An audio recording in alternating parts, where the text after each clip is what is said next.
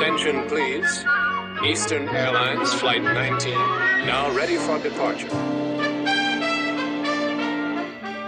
Welcome aboard the Walt Disney World Express monorail. Now, ladies and gentlemen, we're entering the vacation kingdom of the world. There's enough land here to hold all the ideas and plans we could possibly imagine.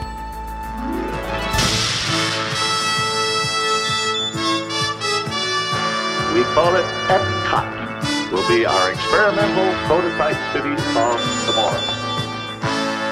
Welcome to another episode of the Retro Disney World Podcast, taking you back to the vacation kingdom of the world, the way it was, and the way it is in your memories. All right, welcome to another episode of the Retro Disney World podcast, the official podcast of the Lake Buena Vista Historical Society. I'm your host, Todd McCartney, and tonight is episode 49 Horizons, the Prologue, where we'll be jumping into all of the history, design elements, and everything behind the attraction Horizons at Epcot Center. But before we get to that, we've got a lot to do and also some introductions to the team. Uh, coming into us from Ohio tonight, Mr. JT Kujar. How are you doing tonight, JT?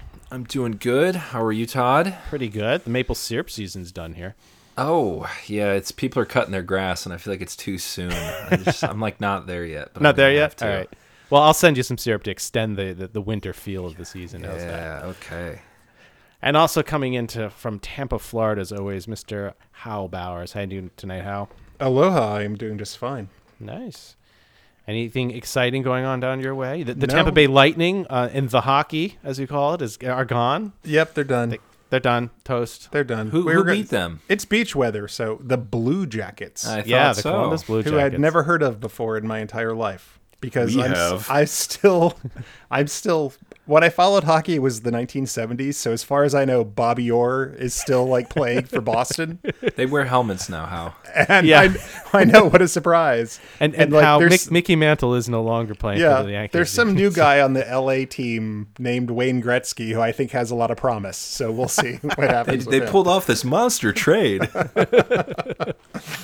But no, I actually do attend a few games here uh, of the Lightning, and I and I like them. At yeah, I don't know. That was We'll, a weird we'll one. all have to go next time we're in town. We're all in town together. We'll go not to sure what happened game. with that one, but you know, Yeah. whatever. So Well- congratulations to the Blue Jackets and Yep. and all their fans. They're they're headed off to the next the next round, I suppose. That's right. That's right. And another hockey fan hailing from the city of brotherly love, Mr. Brian P. Miles, where your team finished up as well. Greetings and salutations from F- from Philadelphia, where the Flyers did not make the playoffs, and neither did the Lehigh Valley Phantoms, their farm team, where I have season tickets. So Well, my my alma mater, UMass uh, hockey, lost in the national championship. They didn't go anywhere, and then the Bruins are still hanging on, but I don't know if they're going. well, this this week the Flyers made news because yesterday they hired uh, the former head coach of the New York Rangers, where our special guest tonight Oh. uh, is from, and uh, Alain Vigneault is our new head coach. So. Uh, I'm sure go. that will put us right into the Stanley Cup Finals next year. There you go. And as Brian hinted, we do have a special guest sitting in with us tonight from New York City, the Big Apple, Ted Linhart. Uh, welcome to the show, Ted. How you doing tonight? Very good, thank you. Excellent. So Ted is one of our high level, gold level donors, if you will. He runs DisneyDocs.net. He's got a wealth of information on Horizons, so he is sitting in and will be helping participate in getting the show off the ground tonight. So I'm glad that you could join us. Uh, anything you'd like to say to everybody out there? Any any hockey excitement you have going on in your city? I have zero sports interest, so Okay. I cannot contribute to that at all. But I will say I am thrilled and honored to be with you. I only could dream that this happening five years ago when I first started listening, which proves if we can dream it, we can do it. There you Oh. go. Nicely done. I have to, I have to say I'm particularly happy Ted's with us because Ted uh, offers commentary on his Twitter feed from time to time on television shows. And he was the other person out there who loved HBO's Crashing. Oh, yes. And commented on it when it was canceled. Oh, that's So right. I think you liked my tweet when I did that, maybe. I, I absolutely did. I loved that show and was very disappointed that it ended. and it's amazing how it changed in over just three seasons from a, Mm-hmm. an original premise to really an amazing character study. I was so disappointed. And with that, folks, that is our sports and entertainment news for this month. Tune in next year.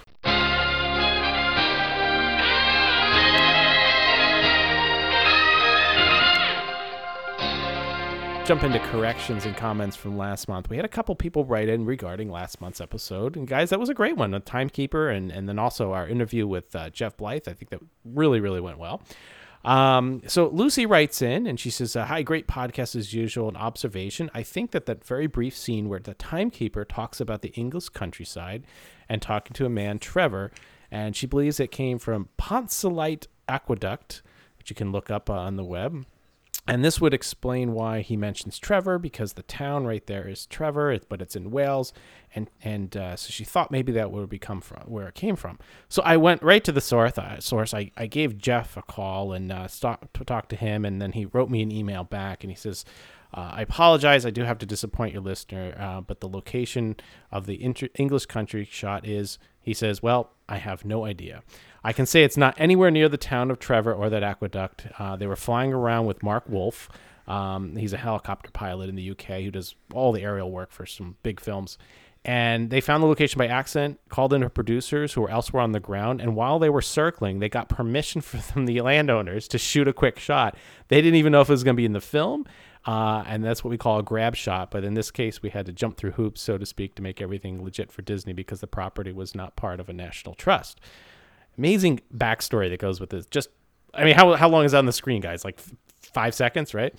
Um, so he says where Trevor comes from is the fertile mind of Robin Williams. Uh, he had said he had insisted we wire him up with a microphone so we could get his spontaneous reactions as he saw the cut film for the first time, and he ad libbed the line, just throwing in Trevor as a, a quintessential quintessential British name. So pretty pretty funny there. So there's your answer, Lucy. That's where it was actually shot in an unknown town somewhere, but it was definitely wasn't Trevor or the Aqueduct. So, so if anybody knows the real location or wants to sit on Google Maps for a while, let us know.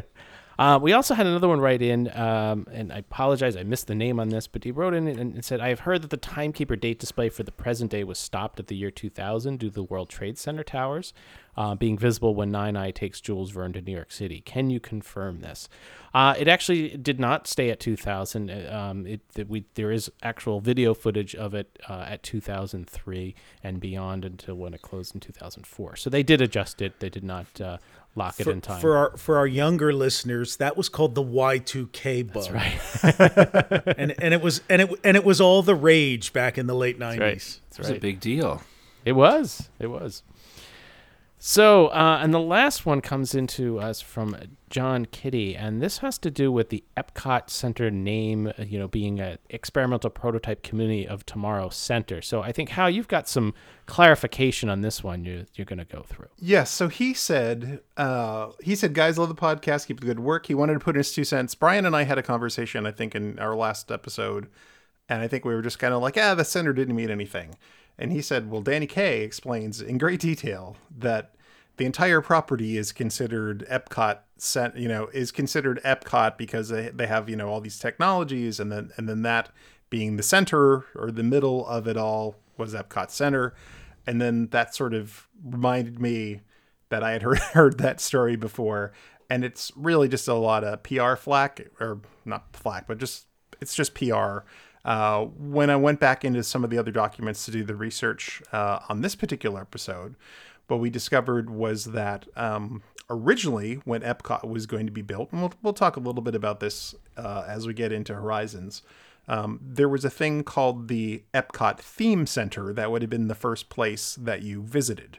So as Epcot progressed and it you know sort of went through its different versions from 1974 to like 1976 and then 1979, um, that name Epcot Theme Center stayed and stayed and stayed until finally that there was that sort of combination of Future World and World Showcase, and at that point they dropped the word theme out of it and just left it as Epcot Center.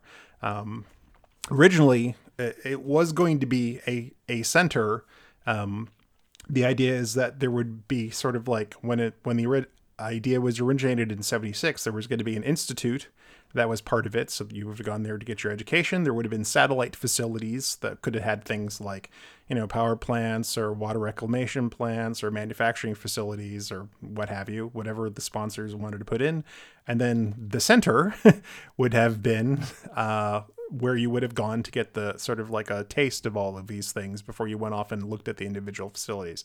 So that's where the concept of the center came from. And and Ted is waving, showing me his, you know, he, he actually has the 1976 document that this all comes from, uh, where he's explaining, uh, where it kind of explains this entire thing uh, as they went out to try to get sponsors and whatnot. So, uh, thanks to him for for having that document handy for for us to like sort of verify that against. Also, can I bring up one topic on this? Sure. Doesn't Walt in the in the movie where he unveils Epcot with the big giant map? Doesn't he say um, experimental prototype city of tomorrow? He does one city- time. Yeah, once. That's it, and then it was community after that. yeah, he forever. actually uses Okay. it interchange. He says, I think community twice, and then says city one time, and then goes back to community. because you're in your intro to the show. It's city. Yeah, because that's cut directly Yeah. from uh, that. That part is cut directly from the Epcot film. Actually, we had Walt record it for us. Yeah, he knew years ago that this was going to happen. So Yeah. uh, how I it, it you know it's probably good that the marketing team just didn't call it like Epcot Middle, right? Yeah. it just doesn't doesn't have the same ring. But that might be a nice shirt. You know, where, where are you staying? Where are you going? Um, we're going to Epcot Middle. So Yeah, but and actually that's interesting because oh, I think maybe the reason we got the on this is because for a very brief time before it became Epcot '94, it just became like they dropped center and it just became Epcot shortly, right. and then We're not building the rest, so it's no longer then the center. like tagged on the '94 and the '95, and then it went back to Epcot. It's, Then I had that whole problem at the end of the '90s where like nobody knows what this is called. Let's put a giant wand with its name up there. That was 2000 over first, top wasn't it? Didn't the wand Bird, say so- 2000? It, Yeah. it was. And then it changed to. Epcot. They Yeah. re- rebranded again. So so since it's no longer, maybe we now need to find the exact dead center of Epcot and then stand there, and that would be Epcot Center, right? It's actually in a We'll, we'll get a sinkhole. mar- we'll, we'll get a marker put down. It'll become an Instagram photo Yeah, spot. we there we go. go. That would be perfect. I'm in Epcot Center. I like Mission that idea. for October. That's right. We've got. The, we'll work on this one. We'll work on it. All right. Well, that uh, does it for comments and corrections. I'm going to pass it out to JT, who's been lugging that giant mailbag around. It's getting warmer, but uh, it's getting heavier and heavier by the month. So, what do we got coming in this month, JT? It is. It is much easier without. Wait, wait, wait! I can't. I can't see you behind all those letters. could you? Could you? Could you? I thought I had a camera problem there. Yeah, I had to dig my way out here. Um, all right, so we've got a few here. First one is from Rick Webster, a, a regular. Uh, I feel like we've got some other letters from him before. He says, Hey guys, absolutely love the Timekeeper episode. He said, Well, I love all the episodes. Thank you, Rick. And it inspired me to watch Timekeeper on YouTube, which I did the same thing, Rick. My wife and I were at the grand opening of Euro Disney in 92, and we absolutely loved it there, and were thrilled when we were able to see it in Walt Disney World one time as well. The stories and background about the making Timekeeper were amazing and fascinating. He said as he was rewatching it, he noticed something in the helicopter sequence, and it made him curious as to whether it was coincidence or a nod to another Tomorrowland attraction. When Jules Verne is in the helicopter stepping out, Timekeeper says to him, If you had wings, I'd let you go. He said, What do you think, guys? Coincidence or a nod? I don't know. What's your take? Well, you know, this is pre giving nods. Like, you know, you have the little sculpt of uh, of 20K and, and Ariel's grotto now, or whatever Ariel's, right? Mhm. And and the, the you know some of the leftover stuff in other rides or the World of Star Motion logo, Tours. Star, yeah, different things like that. So. I, you know, if it is, it might be one of the earliest nods to previous attractions, but it, then again, it didn't replace that attraction either. I, I hard to say, but you know, I, I, mean. Jeff Jeff wrote the script, right? So I mean, he was familiar with those attractions. He, in fact, he probably either Mm. he or someone in his group actually probably shot some of the aerial stuff, like when you were in the mirror room and over the Yeah. mountain. So you know, he that could have been. I think he was familiar enough with it, or he could have wrote that in. Well, we got his email and phone. I think we might. We should, or maybe Robin Williams ad libbed it because he was a big fan of If You Had Wings. Yeah, you never know. a very good observation. Yes, thank you, Rick. All right, next up, uh, we're going to jump away from Timekeeper just for a second, and we're going to hear from Maverick, not Top Gun Maverick, but Maverick Martin. He says uh, he's been a fan of the podcast for years. He's a former cast member. He worked in the ticket department from 1976 to 1980, and at the time, tickets was the second largest department, only operations was larger. One of his jobs was cashier in the Penny Arcade around 1978. He says it was so loud in there he requested earplugs but was denied oh, because no. they would detract from the theme. He his supervisors, so that this continues on. The supervisors did a uh, a test of the uh, noise with a meter, a VU meter, and the results came back that the noise was acceptable over an eight-hour shift, whatever standard that was in 1978. I'm sure it's different than today, but uh, yeah, it, it was good to go. What was the theming? Like, you know, an, an old woolen mill with machines pumping away? Is that the theme that we're going could have for? sh- shoved sound? cotton in his ear and it might have matched the theme. Uh, I found that hard to believe and would trade his shift out of the penny arcade whenever he drew the assignment. He says, I now reside in Wisconsin and I am deaf. No, I'm just joking. He does say, I now reside in Wisconsin. I'm very interested in finding the band organ that once resided in the penny arcade. He must want to relive these memories of uh, he tries to find it based on our information of our podcast but came up with zero so if we have any information uh, on his location he'd love to go out and interview the owner provide video of the organ playing for us guys so Yeah, so the information I have is that it is owned by a gentleman named Bob Gilson. He lives in Middleton, Wisconsin. what same state as maverick I, I think I read something somewhere that he occasionally opens up his collection. All right thanks how so that is uh, maverick uh, maverick let us know if you get any info on that uh, the band organ we would love to hear more about that for sure Uh, finally, I have an email here from it's either Jose or jo- Joe's. I can't say J O S U E uh, Rodriguez. He says, uh, "Hello all. I was just listening to the Timekeeper episode and found it fascinating that Renault made a Reinastella 2328 concept in 1992, which we discussed. That was the uh, the flying machine that they were flying on at the end of the show. Uh, as a gearhead, the name immediately clicked. It's because Renault had actually produced a Reinastella in 1929. You are right, sir. Uh, it was produced for only a few years, but stood as their top of the line luxury car that would compete with other luxury brands like Rolls Royce, Packard, etc. Uh, I guess you can assume that the 2328 concept is a luxury car pays homage to and uh, it- basically yeah that's that's totally confirmed. We kind of didn't hit on that. I did notice that and uh, definitely that name was a, a, a throwback to the old car of old. So thank you mr rodriguez. We appreciate that. So if you have any questions comments concerns would like to possibly get on the show podcast at retrowdw.com send us your notes questions emails anything and we will uh, read it on the show possibly All right, thanks a lot, JT.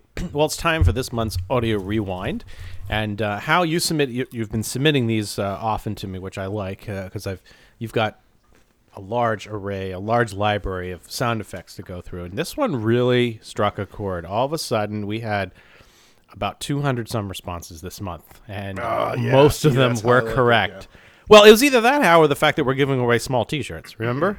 Oh, that's right, the multi T-shirt giveaway. Exactly. So the way, uh, there, and there's going to be three winners tonight too. So let's take a listen to last month's audio rewind. All right, if you guessed the Star Tours chime, you were correct, and we do have those three winners, and uh, we have Kelly Daly.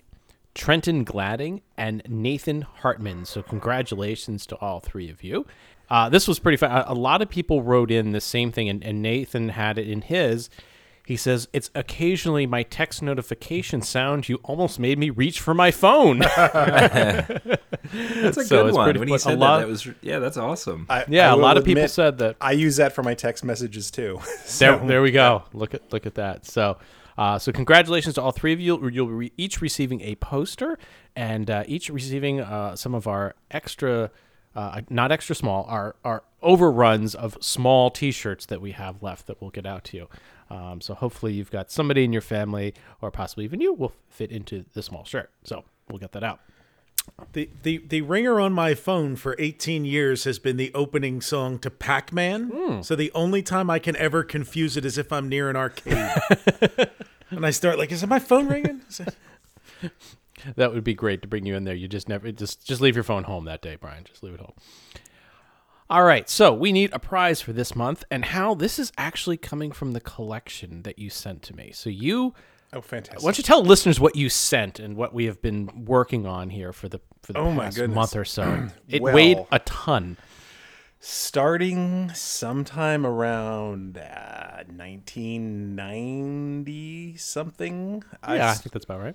yeah, I think that's right. I started videotaping many, many things on television. Uh, sometimes it would be the, uh, sometimes it would be the in, in the resort television. Uh, if you stayed at Walt Disney World, uh, sometimes it would be we'd get the we didn't ever pay to have the Disney Channel. So when the Disney Channel came on free, if anybody remember that era, it's like you actually Oh, had yeah. to pay for the Disney Channel. When it would come on free, I would just binge tape as many things as possible. So all your footage has the call this number to sign No, up. it surprisingly it didn't. Interesting. Yeah. I have Okay. a lot of movies like that that have the sign up number. The interruption, yeah. Yeah, and then uh, so I would tape, you know, any special that that came on that had to do with Walt Disney World, and, and I would also tape specials that came on, you know, NBC or the affiliates, so like the the Christmas parades and the Easter parades and those things. So I took uh, the first batch of VHS tapes that I had and sent them to Todd to start doing digital conversions on them. And uh, let me tell you, he has done an amazing job with the capture and the conversion and the cleanup. It has blown my mind how how good it all looks. Um, but I also sent a couple of of commercial uh, tapes in there too, things that I had purchased and I do not need anymore because I don't have a V I don't have a VHS player anymore. That's I- right. I gave it away. So uh, so what of the pile? I know there's some cherry ones in there from the parks. So uh, what are we doing this time? Well, you know, I wasn't going to give away any of the th- stuff you recorded because I don't know if uh, a musical Christmas as Walt Disney World and Brenda Starr and the Chris- Christmas '94 parade all packed onto one tape would be. That's not what I'm sending, but I never Uh, even watched that. I, I kind of got the hint that a lot of this you didn't watch So- out. That's a terrible movie anyway. So how I, I we did have multiple copies. You sent me two copies of A Day at the Magic Kingdom, the original souvenir video that you would purchase, and there were two copies. Th- There was a difference. Do you remember what the difference was? Well, uh, I, one was I, I know they were from two different dates, but I I don't Correct. remember what the uh, I don't remember off the top of my head from you know 25 years ago what the difference between the, two, what the they- difference they- between they the actually- two tapes was. Both dated from 1991 according to the sleeve, but one was the Main Street Electric Parade, and the other one had SpectroMagic at the end, Ah, which was really neat. And um, an interesting note that people should know about these videos because just as we talked about the older souvenir films where they pieced splice pieces from Disneyland and they splice pieces from oh my. What's God, amazing is- nightmare. they did no video um, color correction between the different scenes that they filmed at different times with different cameras. So you go from this this hard bright orange, uh, bright yellow 90s to some muted film that had been di- digitally converted. I mean, it's better than the films, but there certainly are some challenging uh, transitions in there. Could so you tell Todd if the guy was really using the or or the yellow Sony waterproof camera? You know. Oh, and that one though, it, that was definitely Faye. Yeah, he's he's going up and down like really fast. that's my right. favorite scene in that. That's a great. There one. That's there are a really- couple. So JT, go ahead. At Epcot 30, the very first Epcot celebration that D23 did, Imagineer Jason Grant brought that actual yellow camcorder Oh, from the archives out onto stage Really? to Like show everybody. prop. And he that's awesome. well, yeah, it yeah. I mean, it was a re- it was the real one that they used in that video, and uh, and he said it was really heavy. Did people It's- get it, or do you have to explain it? Uh, there, that crowd, people Yeah. got it. yeah, the the way that the gentleman holds it in the film and like does this like movement is just Now, horrible. I have to say, and this is like kind of a call out because I think I brought this up to you guys. My day at the Disney Studios VHS tape, they they do a panning shot off of Mickey and Minnie getting out of the limo, and it's like Mm-hmm. right at the main entrance, but the word MGM is digitally blocked out. But Oh, wow. I, I don't know why it would be because like it wasn't. On on the entrance sign, Yeah, like over it's like top of they the- they. I remember you pointing that So out. if somebody knows, I, I could link it in the show notes if it really matter. But it could have been after the it expired because didn't the, the rights expire? But they could use it the signage, but maybe they couldn't distribute it. I don't know. It was kind of weird. I'll weird. tell you, mean- there's a there's a number of very odd things in those videos that could have to do with the ability to distribute the content in a different channel. For ah, example, none of the original attraction audio is used in either the Walt Dis- either the Magic Kingdom or the Epcot videos. So when you're watching of Pirates of the Caribbean, it's a completely different dub of voices in it. Same thing with American Adventure. It's like when Ben Franklin is talking, it's a completely different Ben Franklin. It's like And- a test B roll or something. yeah, it's the weirdest thing. And the the only thing I could think of is, you know, w- they had the artists sign the rights to, you know, use them inside of the parks and Right. you know on the attractions and perhaps on soundtracks, but they never because home video didn't exist when those things were recorded. Maybe they never got the rights to release it on home video. It's very off-putting. Yeah, and, yeah. and the other thing is, as you said, it's like you'll see crosscuts between Disneyland, Disney World. I want to say there's shots of Euro Disney's uh, Phantom Manor in the Haunted Mansion section. It's awful. It's the type Yeah. of thing that would dr- drive me insane when I would watch this. so, So if if you do have a lurking VHS, and this is this is the prize for for this month's audio rewind, uh, we'll we'll, we'll send one of them. out. maybe your winner's choice. How's that? Electrical Parade or SpectroMagic? But we'll send it out to you if you have VHS. Pop this thing in. But uh, uh, all the other listeners out there, don't fret. We, since we do have it, we will release it at some point and let everybody see it. So it will be coming amongst the other 30, 40 different items that I've now converted for Hal that are ready, including some fantastic things. I've Disney Magic in Florida and these local broadcast stuff, just amazing. And that's where we're going to find out where that Lime earrings came before the Lime Garage. So I want to know how Hal recorded resort video. Did he bring a VCR to a, yes, to a resort? yes, I did. You did?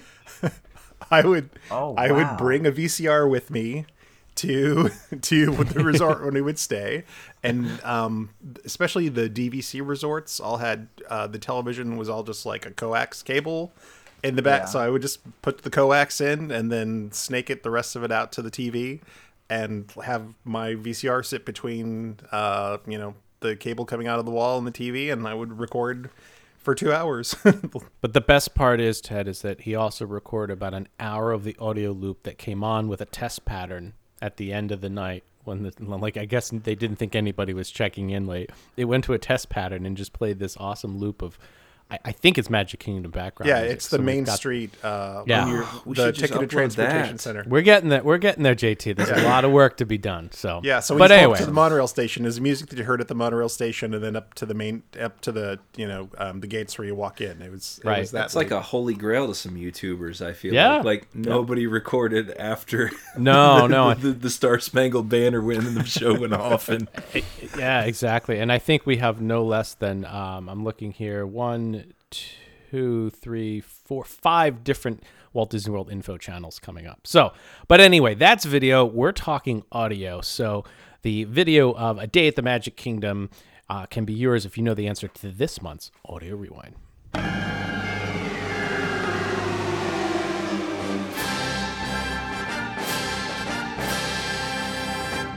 If you think you know the answers this month's audio rewind, send your guesses to contest at retrowdw.com. All correct entries will be listed will be entered into a random drawing to pick the winner. Please have all entries in by May 20th, 2019.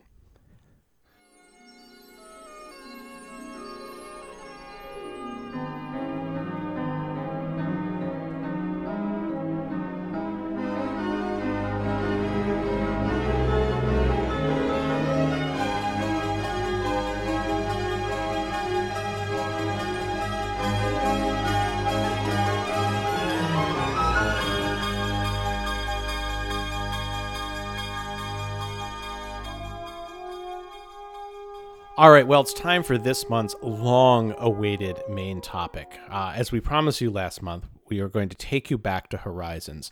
Now, I should probably give a little uh, synopsis here that this is going to take us uh, two, maybe even three episodes to get through. So if, so if you think we're going to talk about Brava Centauri and, you know, going on the details of the menu that was in the restaurant, the gentleman holding it, we're not going to get quite that far, but we are going to get into some of the early early details there is so much to talk about this this attraction. And that's why we're calling this episode horizons the prologue right? This is the this is the beginning um, of everything.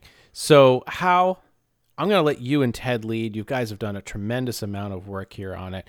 Um, so let's uh, let's start way way way back even before there was a center of epcot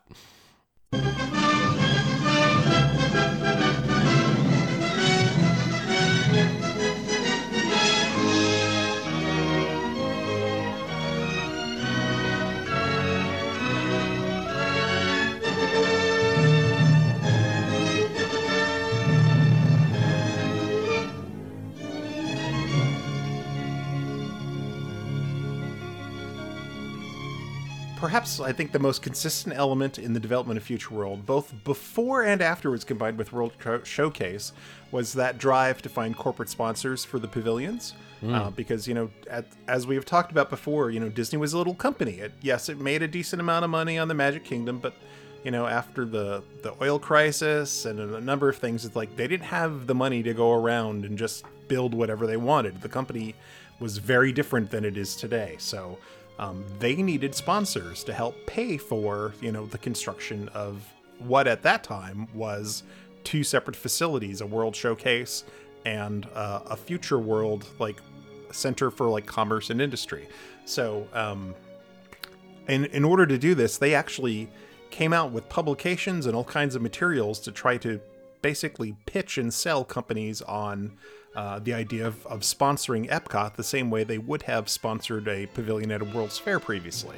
So, in the 1976 publication, Epcot an Introduction, uh, which was a marketing piece to facilitate uh, corporate and institutional participation in Epcot, Disney laid out plans uh, for pavilion concepts that they felt would be very likely to succeed in that marketplace. And now Ted actually owns a copy of this document, so uh, I'm going to pass it over to him to just kind of talk about the, the kinds of things, um, the types of pavilions that they were trying to sell at that time.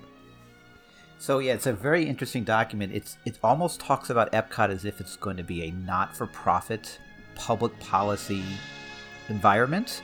The idea was to spur innovation, to spur invention, to better the world. In fact, I'll quote from it. It says the philosophy of Epcot Epcot is designed to respond to the needs of people by providing an international forum where creative men and women of industry, government, and the arts can develop, demonstrate, and communicate prototype concepts and new systems and technologies and their application in creating better ways of living. So they really were pitching this thing as a way to improve the world, as a way to participate in uh, elements that would improve society, and it's almost like a think tank.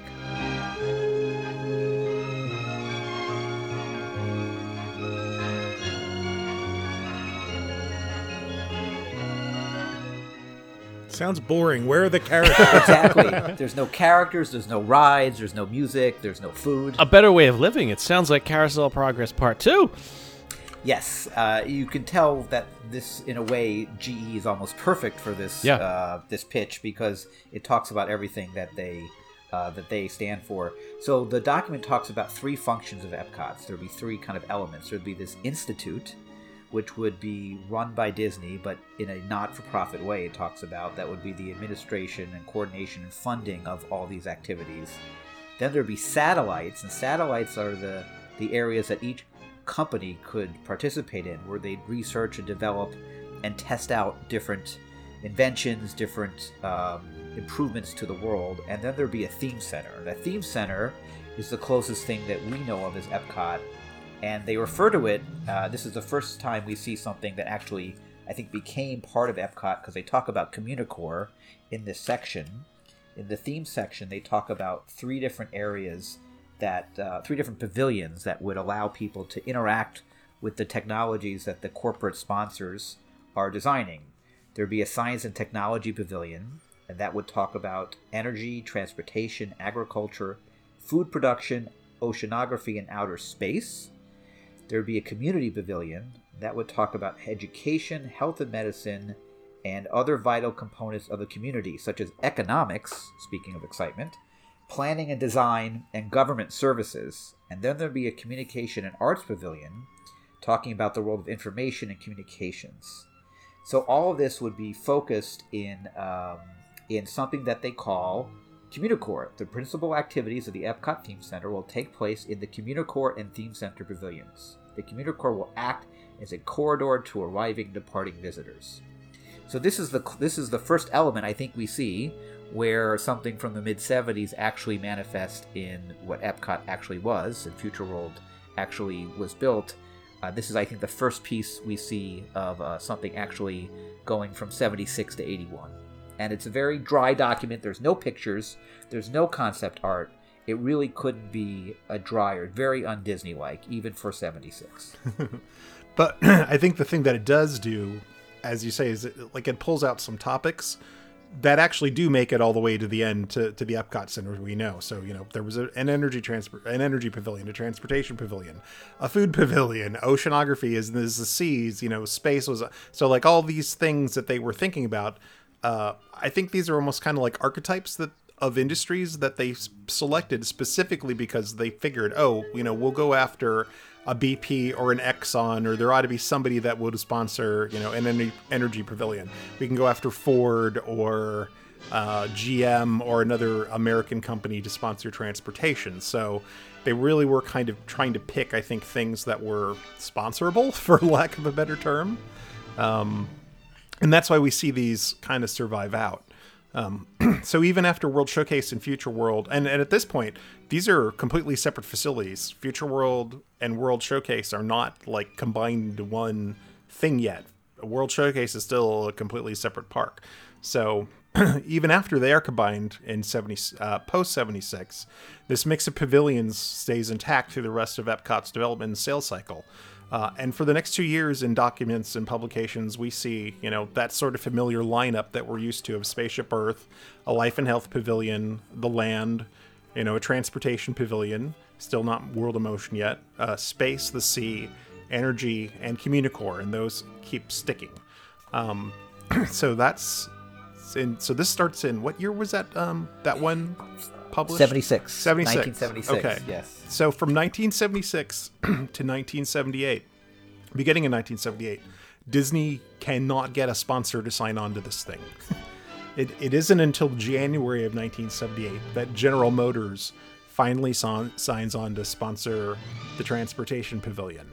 Uh, and then after they sign on, it sort of starts, you know, a litany of the other ones starting on. So Exxon signs, Kraft signs, AT&T sponsors to uh, signs on to sponsor Energy, the Land, and Spaceship Earth, respectively, by the fall of 1978. But they were still having trouble trying to get sponsors for Life and Health and Space. So, in very late 1978 or early 1979, Disney began circulating artwork that Herb Ryman did of a new pavilion focused on science and invention as a potential replacement for either one of those two other pavilions because they just weren't getting any traction from them. Uh, and this is a really interesting piece of art. It was really only published in two places that we found so far. One was in uh, today. I mean, uh, one was a, a Herb Ryman, uh, his a brush with Disney book, and I think there was uh, a um, another Disney publication that it was in. It might have been an annual report or something. Um, but it's one of these kind of very overlooked uh, pieces, and what it looks like, and we'll um, we'll post a picture of it in the um, in the show notes so you can see it. Kind of looks like there's a carousel theater out front, and then next to that, uh, a glass building with a seat with a sort of large sweeping trapezoidal roof, uh, kind of very you know kind of in the vein of what actually got built there. And then in the back, there's kind of like this large wedge shaped building. Um, and eventually, this building did find its way into Epcot renderings in the position where the land pavilion was previously, because when it started out, the land was over on the left hand side where, where Horizons would end up going. That's right. Yeah. So um, there's a couple of pavilions that kind of swap around during this time. There's another uh, strange looking one that's uh, has a lot of gold on it and kind of like a large spire that comes up on the right hand side with what looks like an observation deck on it and sort of a another uh, section in the middle. And no i don't think anyone's quite identified what that is yet whether that was an, a different take on the space pavilion or maybe that would have been the arts and entertainment pavilion that uh, eventually became uh, imagination. But there there was definitely some some stuff in play here to try to try to make this happen. Um, so whether it was the carousel theater or the large amount of light pouring out of the glass windows in that rendering, we don't know. But on March 29th, 1979, Disney announced in a press release that GE that GE did enter into an agreement to produce proposals for General Electric's participation in Epcot Center as a potential sponsor for science for the Science and Invention Pavilion, which in itself is kind of interesting. It's like they didn't ag- agree to sponsor it; they agreed to be able to be proposed to sponsor it. but that was, I guess, enough at that time. And the press release goes on to say that the presentation will show how the scientific method and inventive process combine to provide a basis for new technology, serving the present needs of people as well as fulfilling the hopes, their hopes for the future. So it sounds very kind of horizon Horizons esque, but also very fo- still very focused on science and invention, in particular applied science, which you know besides GE being you know the light bulb people, they had all kinds of other businesses that they could support as well.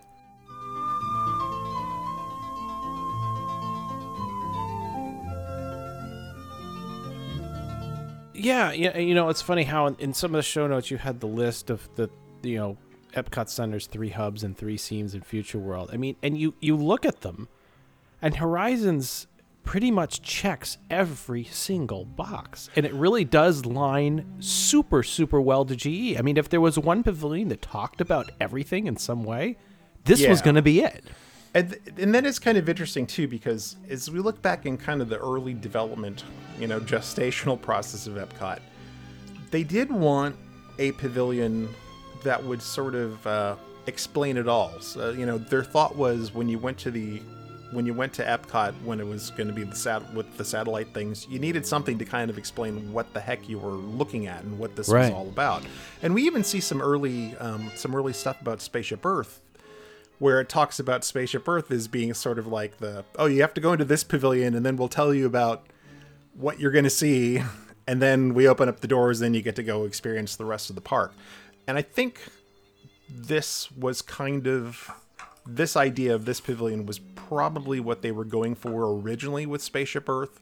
And once they decided, oh, we're going to go pitch IBM on this being about, you know, t- the information age and dealing with information, and then that getting morphed to be the AT and T story of communication, they kind of lost that one, uh, that one ride that ties it all together, and that you're right. I mean, that's Horizons is essentially like the thing that ties together all of Epcot. It's got the technology, it's got the humanity, it's got a little bit of everything in it. So It, it also seems surprising that, given GE and the history of Carousel Progress, that GE wasn't earlier to board in this process, that they were the fifth one to join. And given Epcot and Future World and all the concepts that were right there, and how Carousel Progress was still around, that GE was kind of late to the table. I don't know if Disney tried to get them earlier and they just weren't ready, but it just seemed like such a natural. It's interesting because 1976 they're coming out with this. GE in 74 was basically signing on to move Carousel Progress from Disneyland to Walt Disney World. Yep. So they may have felt like, well, we have already got something there that's pitching our story. And it really may have been GE's internal shift from being a company that was about selling appliances and light bulbs to being a company that sold, you know, power generators and all kinds of other things. That may have been the thing that finally like tipped the scales.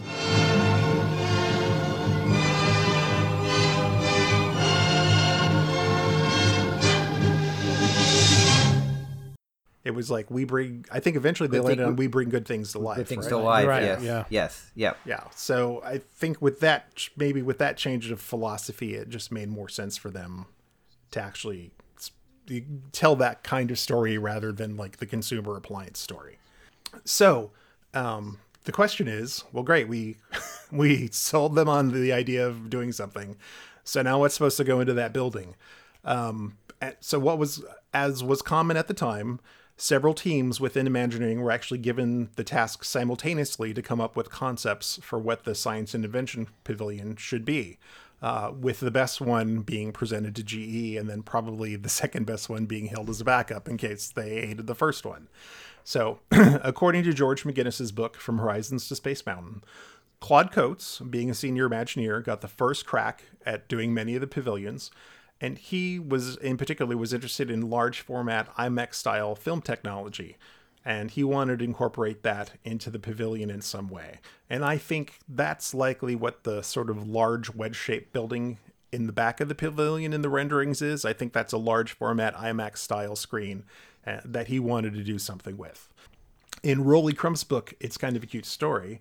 Rolly relates how he worked with the team for three months on three concepts for the pavilion's exhibits, and none of them got shown to GE because Marty Sklar didn't like them. but um, they are kind of interesting, so I'd like to talk about them. Um, in pre-show uh, for his pavilion, um, which was designed by um, Scott Hennessy and Steve Kirk, um, they decided to take a humorous look at the process of trial and error, which is one way that you can do invention. Um, so that pre-show featured cavemen named T and E for trial and error, and they would continually make mistakes until finally they invent an umbrella, which they name the parasol of progress as a humorous nod to the carousel of progress. Um, and then the main show would feature Thomas Edison discussing invention and all kinds of other topics. Um, and we forget about it now, but um, for those of you who don't know, Thomas Edison not only invented the light bulb, along with you know a dozen other things, but he actually started the company um, that was called Edison General Electric in 1890. So all of this uh, in in GE actually does uh, you know go back to um, Edison. And Ted, have you? Am I wrong? Do you have some of the documents for Edison Square? I do. Yes, I have the proposal for Edison Square in my collection, uh, which uh, you know seemed like it really could have been very fit right in, and I think maybe it was the cost or or it just took up too much space. It didn't, but yes, I do have that that brochure. Yeah. So that was that was also uh, prior to the Carousel of Progress. They're basically trying to to tell that show, do that sh- you know a Carousel of Progress style show, not at the World's Fair but in Disneyland, and GE was pitched on that. And there were uh, there was a whole section I think about uh, Edison's laboratory and his workshop. So that concept sort of uh, ended up living on. Um, so, uh, oh, and then after the main show uh, in Rolly's design, guests would venture out into sort of an indoor village, and they would uh, people representatives would give small individual presentations uh, based on concepts that GE uh, gave to Disney. So basically, when these uh, and this is true of a lot of the pavilions, they would go meet with the sponsor, and they would just hand over like every publication that the company had and say like, oh, you know, find stuff in here to talk about. So Rolly would go and sort of pull out uh, different pieces of information that they thought would be good to tell the public, and they built his shows around those things. And and uh, that sort of methodology was actually used throughout Epcot to an extent. You know, it's uh, interesting there too. How was last month when we talked about the timekeeper when that was going before it was going to be uh, the, the attraction, the one in Tomorrowland, where again they would inter- the performers would interact. But it's it's just interesting how these similar concepts are just always they always come out. They're always pounded in some fashion, right? And given a pitch, they go away and then they come back and eventually something some part of it surfaces somewhere it's just it's really amazing how much Yeah. how, how we can really draw lines to a lot of different attractions doing this research Well, even in the 64 World's Fair, the post show there was a bunch of small houses, and I think they were showing off the different features and benefits of the GE medallion homes. Yes. So I, I mean, The Medallion City. yeah. So it was almost. I feel like it was. It was almost listed, uh, lifted completely from. But again, it's like if you know what works, it's like, well, I'm just going to use that thing that we know works. And and Rolly did work on some parts of that um of that pavilion for 64. Uh, and part of the Ford Pavilion, so I mean, he was familiar with uh, with that thing. So yeah, um, this is also interesting. This is mentioned in, in a couple of ways, but uh, uh, in a couple of other places. But I, I think uh, with a couple of sources, we kind of finally pulled it together to a little bit more of a complete story. Um, also on Rolly's team was uh, a guy named Stan Freberg, who some of you may or may not have heard of. Um, he was a satirist, sort of a comedian, uh, a radio performer, and also like a really innovative uh, guy in advertising. Now, uh, those of you who are old enough may actually remember his voice from a series of Encyclopedia Britannica commercials that ran from 1988 to 1992. is this the one with the kid in it too Yes! oh my gosh i remember those We're going to play it right now. Yeah. all right My folks make sure I get a good breakfast. You know, plenty of fiber and all that stuff. Also, they bought me nice school clothes. They got me a computer, a video camera, a compact disc player. But the problem is, hardly any of this stuff can really help me with my schoolwork. There is something you could have which would help you a lot. Do you know what that is? No, but I'm afraid you're going to tell me. Uh, yes, it's the new Encyclopedia Britannica. Encyclopedia Britannica. Now you tell me. So in his to- in his prime, Freberg had a string of commercially successful parody radio sing- singles and albums, including Stan Freberg presents the United States of America, which was actually a huge you know hit comedy album back then. And that I feel is probably what was likely to have him be included on this team. Um, and at this time, Wed was actually bringing in unusual outside talent to consult on Epcot projects. And, and this is something we're just starting to find out uh, about now. Um, there were some Hollywood directors and and really big names, uh, interesting people that were that were brought into Wed to sort of assist in Epcot to give it a little jump start.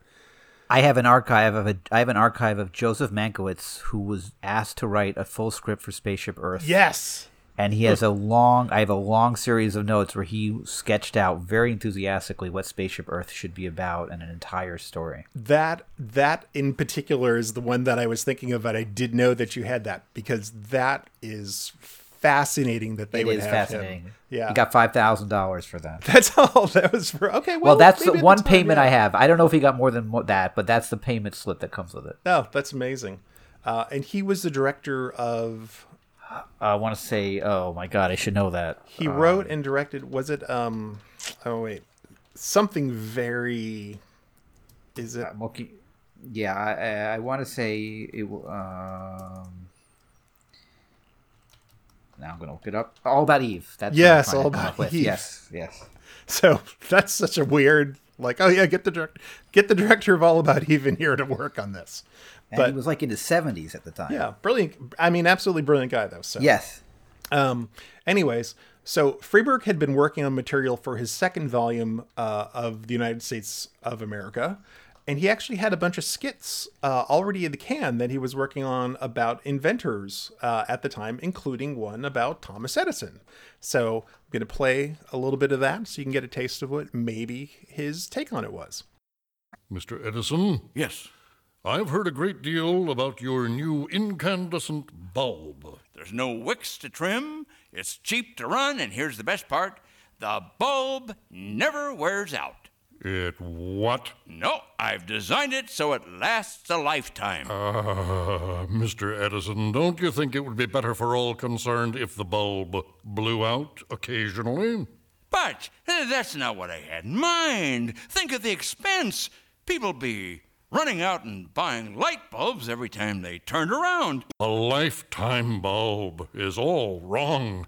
It's against the scheme of things in this country. You don't want to be un American, do you? Well, you've been a big help to me. Uh, what was your last name again, General? Electric. So uh, in the end, Freberg's ideas just proved to be way too unconventional for WED. Uh, at one meeting, he suggested that the building be redesigned to look like a box of light bulbs with one light bulb sticking out of the top, since GE was going to be the sponsor, and that didn't really go over so well. Um, in another, he proposed that instead of waiting in a queue, guests be put into small moving cars with a TV screen inside of them and just kind of go perpetually around in a circle until the theater was ready to load. And after that idea was shot down, Freberg left WED and just never came back again. um, meanwhile, there was another group working on an idea. Um, George Guinness, Mc- sorry, George McGinnis was teamed with Colin Campbell, and together they also came up a, with an idea where Thomas Edison's laboratory would be an introduction to the General Electric story. Uh, and that was solid enough that um, that that concept was actually presented to GE. The only problem is uh, the chairman of GE, Reginald Jones, hated the idea. Hated it, hated it, hated it. He didn't want another history show because the company had just paid to move the Carousel of Progress to the Magic Kingdom. He had no interest in that at all whatsoever. Uh, and I'll, I will say, after doing like three or four days of research on this, I went back and opened up my copy of Michael Crawford's excellent book, The Progress City Primer, and everything that I went through the process of researching was sitting in that book already um, with a little extra detail. So uh, I'm going to quote a, a bit of stuff out of there and encourage you, if you're interested in the content of this episode, go pick up his book. Uh, it is really good. and uh, we'll be able to flesh out ev- even more of this kind of stuff. Um, he says that GE actually insisted that the Pavilion be, quote, a ride, a thrilling ride, and through a future tomorrow. So that sent the design team back to the drawing board again to start over. Um, and, and so they did. Uh, uh, Claude Coats got put back on the project with an industrial designer named Bob Kurzweil and an architect named Bill Norton. Uh, and together they started working on track layouts and a ride system baked, uh, based on the Peter Pan flying boats. And the reason that happened was because Claude was still super interested in, you know, an IMAX style screen.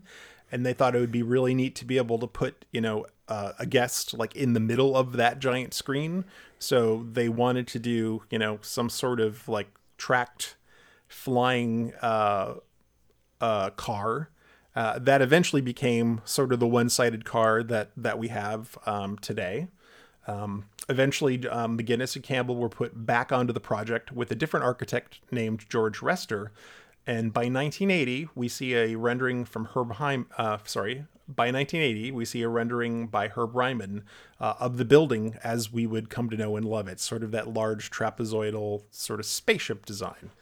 Um, Yeah, and it, it really was meant to meant to be a spaceship, which was kind of interesting. But then obviously they played off of the horizon that it was supposed to have that horizon line on it across the top, which Yeah. is really really interesting. Yeah, and but it's funny though because it really is almost in some ways if you look at that original rendering from Herb Ryman, it's almost like they took the concept of the first building and just made it super big. Uh, so we're just gonna make it larger. That's all. I'll do. But I mean, the reason that it was as big as it was really is the whole thing was just constructed around the the OmniMax screens that were inside. Right. That's that's really the key to the entire design. It's like they they started with a layout of that, and in fact, McGinnis says in his book, it's like once they had that sort of shape of the building figured out, it's like no matter what they did, they had to make sure that all the track conformed to the inside of, of the building that we that we knew. And any development that went forward at that point was actually just done to fit that footprint. So once that building was designed, that was it. It was all finished. Um, and um, Ted has very a very nice document uh, from GE uh, uh, about their development process with Disney, and I'm going to have him go through some of that and describe some of the things that they they actually to me I feel like they provided a lot of guidance, um, which really I think um, made the pavilion what it was. So I'm going to have him talk about that. What I can sense is GE really did want this to be a show for GE attraction. They really wanted to be something that conveyed the promise of GE in an entertaining way. So this magazine, which I assume was written for clients of GE or marketing material, uh, marketing material for press purposes, was was written by a guy named De- Ned Landon, who was the uh, official liaison between GE and Disney. It's in, it's written in an odd way in that he interviews himself. He says he was a reporter and a journalist. So the questioner is named Landon and the answerer is named Ned. And so he goes back and forth and asks himself questions. Um, but what's very com- what's very clear here is that GE and Disney were on the same page because I also have another document which is the official Horizons cast member brochure that they gave to cast members so that they could learn about what Horizons was and they have some very similar themes. So Ned talks about that the message of Horizons was that with the science and technologies already at hand, today's dreams can become tomorrow's realities, and we know that's the theme of Horizons. He's very clear that it's not meant to be a show just to pitch GE products, and in fact, it would be foolish to do that because this was set far enough in the future that actually trying to create product designs for something that GE actually sold would be quote unquote foolish. So they didn't even want to get involved with that. But the goal of the show was to show that in the future, life can be made to be more pleasant, which a company like GE could fulfill for customers. So it's a, it's uh, it's meant the quoting from the magazine. The Horizons experience is meant to make you feel good about the future and to feel good about a company called General Electric, which is trying to make good things come true. He says that the goal of the ride was really to look at the future in something that could be achievable, which is very important for both Disney and GE, the materials indicate. Family was a big focus. In fact, uh, Ned says that there was some thought that in the future family would be less important somehow, or that the concept of family would go away. That's because we'd all be looking at our smartphones. Right. Which, that, of course, that's silly. That will never happen. No. Um, and that, but they believed that technology could actually bring families together. So that was why the family was the centerpiece of the whole attraction. Of course, they've already had experience with that from Carousel of Progress. Number three was that Horizons ties all of Epcot together, like we already talked about earlier in the show. And this language was used both by Disney and by GE. This is not Buck Rogers. This is not spaceships flying through space everywhere, and this is not laser guns and spacesuits. This is realistic, achievable topics. So he goes through the history of the names of Horizons. So Horizons was supposed to be called Century 3, written both ways, with the letter 3, uh, sorry, the number 3, and then the Roman numeral 3. But as when the development process was happening in the late 70s, this is very close to the bicent, bicentennial, and it was felt, although I don't think I quite get this, but maybe sitting here in 2019 it's hard. It was seen that that century, calling it century, made it seem too focused on America because it was too close to the bicentennial. But Epcot was supposed to be about the entire world. And I So think that- I, I think I can explain that. So Great. I, so the thing that that I think I think they got excited about calling it Century Three because the bicentennial was such a big deal. Like the country was in the midst of bicentennial fever, so they're like, "Oh, we'll play off of that." And because we're coming up, we'll be coming up with the tricentennial, so this will be what it's like in America during the tricentennial. And once they realized, oh wait a minute, this is a world market that will be coming to Epcot to experience Epcot, they're not going to know what the bicentennial is, and they certainly won't know, you know, what the tricentennial is. So ditch that name for something that makes more sense to people coming in from across the world. But as we all know, that did get into the ride in one particular place. It did. Which we could talk about next time as a tease. um, so the next name that came up was the unfortunate title of Future Probe, which uh, the, uh, even in the uh, in the G magazine, it was like somebody came up with that. I don't think they were really want to attribute it, but it, uh, it sounded too medical, which it definitely does. so that was quickly abandoned. And then Horizons came. I don't know that we know exactly who came up with Horizons. Do we, How? I don't think I it's don't, ever been attributed No, I don't know. We know that exactly. But it felt right to GE. It was perfect. It showed about talked about the future, horizons. There's always another horizon, and GE is always developing for the future, so it felt right. So then they knew that various GE products were actually be used in the creation of the show itself, in the in the actual mechanics and the technology. And they go through in this magazine a long list of different TV projectors and Lexan polycarbonate for the ride vehicles and G motors and G controls and G lighting, G robots.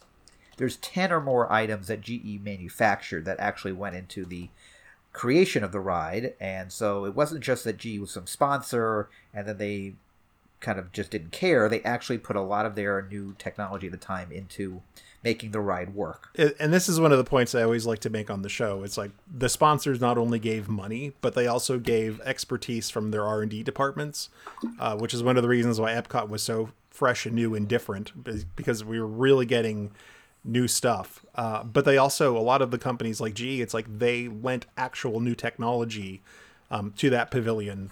And it was the first time that any of us actually got to experience a lot of these things. And and to me, that was really what made the corporate sponsorship important at that time. It wasn't just, you know, they threw thirty million dollars at them. It's like they gave them access to the labs and they gave them access to all this new stuff that Disney had before anybody else did.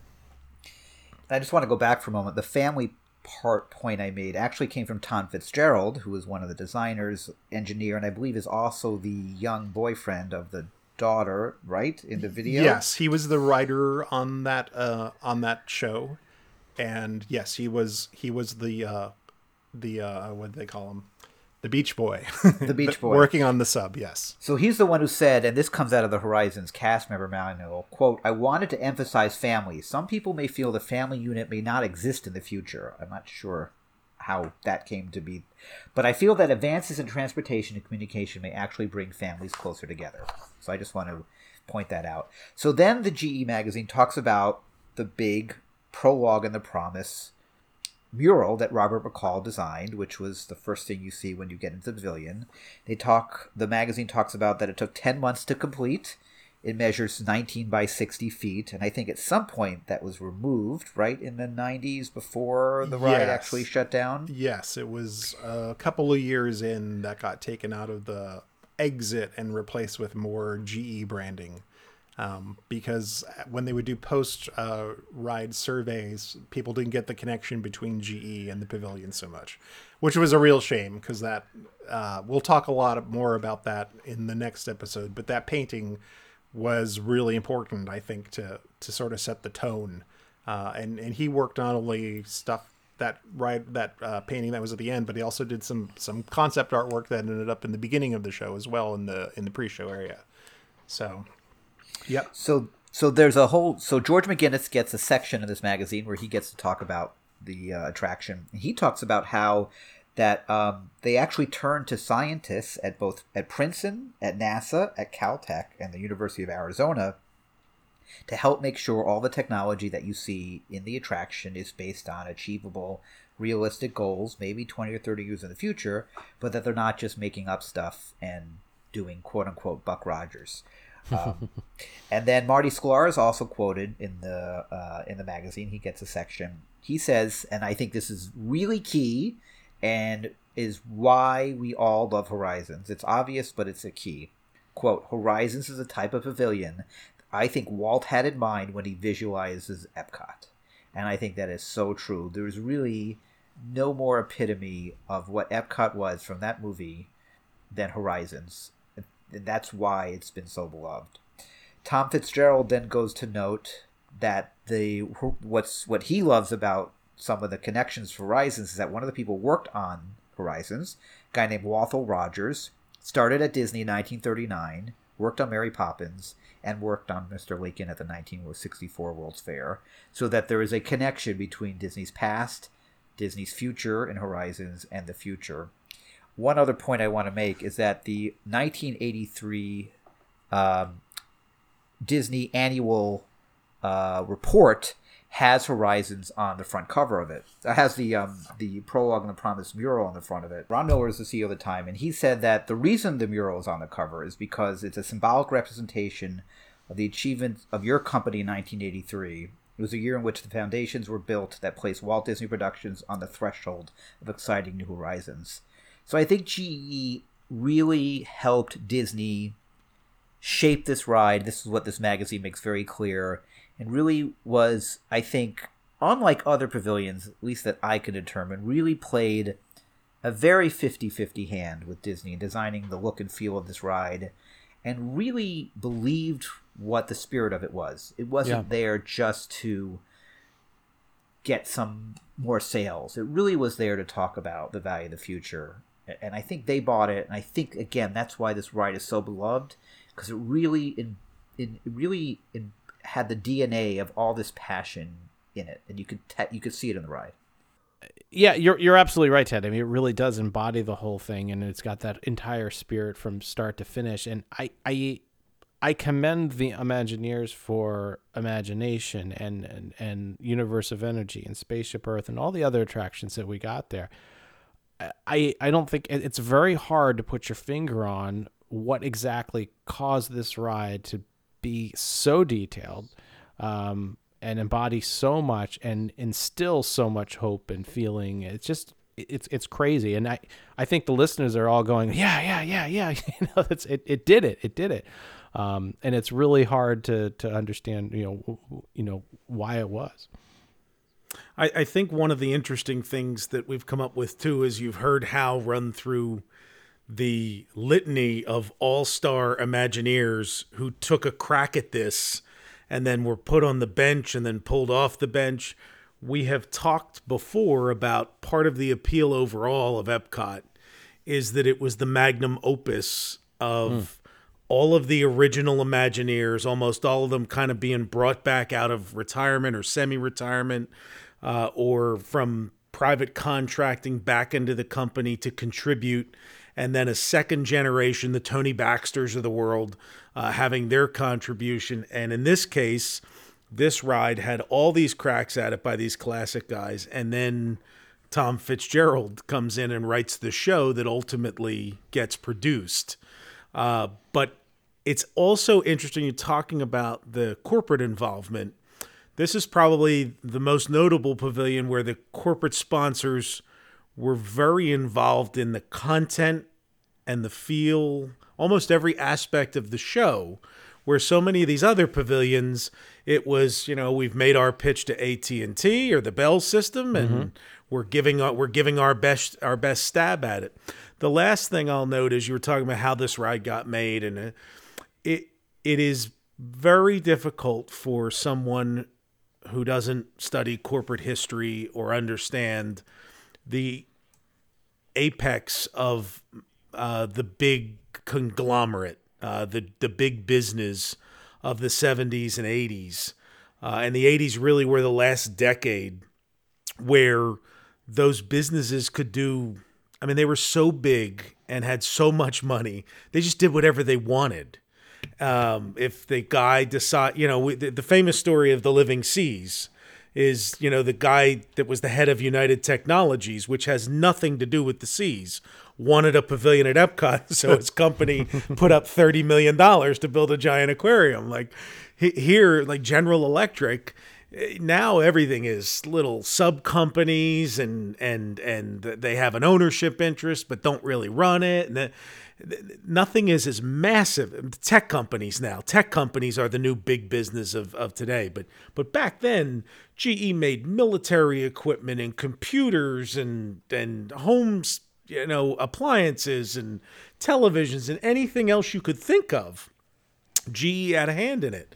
And so having those kinds of resources, you could afford to tread water for five years before you decided what you wanted your ride to be and keep assigning different parts of your company to to the project and and uh, and keep telling a company like Disney, nope, don't like this one, come back with something else. And so that's what happened. And I and GE was one of the few companies I think at the time, and they were the pinnacle of corporate America. They were seen as the A company. No one could beat them. What's interesting is Disney's income in 1983 net income was 93 million dollars. Last year it was 12 was almost 13 billion dollars. So they have easily surpassed GE as the corporate icon, but GE at the time may have been one of the few companies that could actually go toe to toe, or probably just where you kind of overshadow Disney and have that hand. Sure. I, I also think it's important, and I don't know, I'm not putting down Rolly Crump, but I'm glad that his whimsical that whimsical style of Rolly Crump didn't get too involved in Horizons. I think what makes Horizons, at the, and especially before it opened, important was that it wasn't Small World, it wasn't Haunted Mansion, it wasn't Pirates, it wasn't that overly whimsical, and I think that's why Stan Freberg didn't work out. It really was there was a seriousness to it, a little bit of gravitas, even more than Carousel of Progress, that I think allowed it to really make a connection with people and feel Yeah. like they could live in that world. You don't you can't live in Haunted Mansion or Pirates or even Carousel Mhm. of Progress, which is so comical. This felt real and achievable, and that was really a center point of what GE wanted to do. Right, and and gee, uh, going back to their whole corporate thing, I mean, they were a very trusted company too, right? I mean, Yes, they were yes. in every home. The trust Yes. level that you gave for your television, your microwave, your your vacuum, I mean, just light bulbs, you name it, it was just everywhere. Um, so there really was a, a really really interesting level of trust there.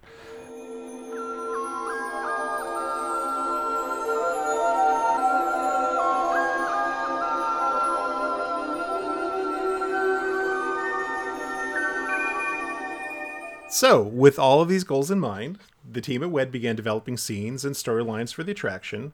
Uh, but as we mentioned before, not everything made the cut. And Brian has some really interesting things about the music to share with us tonight because there was uh, there were some people that took a shot at the songs for the pavilion that didn't quite work out. Well, as you'd imagine, uh, if you're building an attraction for General Electric that is a sequel to Carousel of Progress, you would turn to the brother, famous brother songwriting team of Dick and Bob Sherman, uh, who wrote "There's a Great Big Beautiful Tomorrow," and then were commissioned later when GE wanted to change the song in Carousel of Progress to something not dwelling on what's tomorrow, but that tomorrow's here today, that they're that they've achieved great things today in their General Electric appliances and products. And they wrote the now now is the time, the new uh, the new uh, song that took up residence in the Carousel of Progress from 1975 when it moved to the Magic Kingdom until 1993 when the modern and current show uh, was was put uh, into production. As you can imagine, with 72 different Imagineers all having their hand in this and different General Electric teams, as time went on, uh, I think there was an, a general assumption when they were writing the show uh, that the Sherman Brothers would ultimately provide the soundtrack to the point uh, that the Sherman Brothers wrote a song and that that song ended up being recorded in f- final version five different ways. And the reason you'd record a song five different ways, think about Journey to an Imagination, where they also wrote the song, and you have the instrumental version, and then you have the versions from inside the ride and different scenes. You hear it in a different way. So, the song that they wrote, There's a Smile on the Face of Tomorrow. We're going to play all the versions for you. Yeah, exactly. so, so they wrote this song. It was very triumphant. It, it, it's a it's a Sherman Brothers song. Yeah. It's what you would expect to hear. Uh, and in a, a note here, because we're going it's going to come into play in a moment. Uh, in 1979, the Walt Disney Studios hired George Wilkins as uh, the studio's musical score director and the official uh, music musical director for Imagineering. And the idea was that Buddy Baker was approaching retirement and that they wanted to have someone new on staff to provide the music for different things that they were doing in film and the theme parks. So he worked with the Sherman Brothers in orchestrating uh, all five of those versions that were recorded. We'll play a snip uh, of them. Uh, the first version you'll hear uh, was a very jaunty Disneyland Main Street esque uh, version that's got the Sherman Brothers signature. So we'll play a little clip of that here. There's a smile on the face of tomorrow, like the heartwarming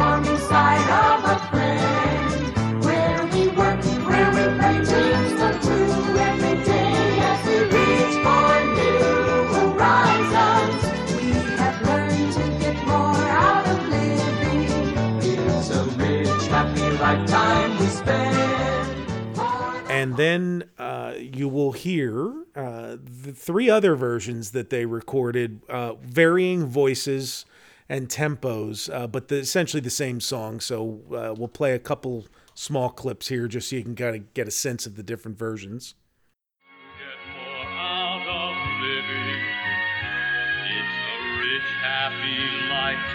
we spend for the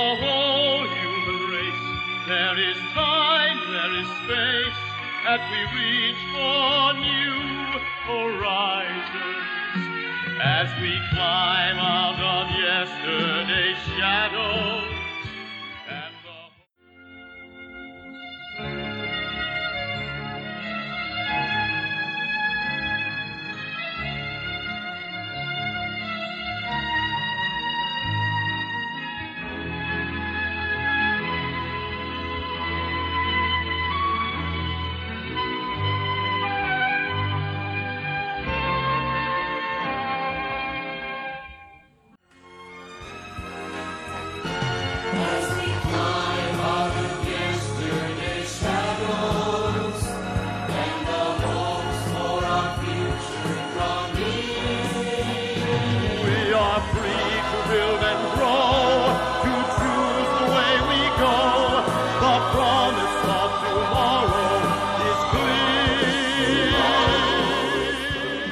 And then finally, uh, there was this final version, which uh, may have been for the end credits of a video or something, because uh, if you are familiar with the, uh, is her name Mary MacGregor? Uh, how the Torn Between Two Lovers Is that is that the lady that sang "Torn Between Two Lovers"? gosh. It's very much in the in the latter half of the '70s. There were, uh, you know, these piano ballads that were sung by forlorn women uh, and men, and uh, this version that's what it evokes to me. Like I I expect Casey Kasem on the weekly top forty to be. Uh, sending this song out to somebody. So let's just play a little clip of that one.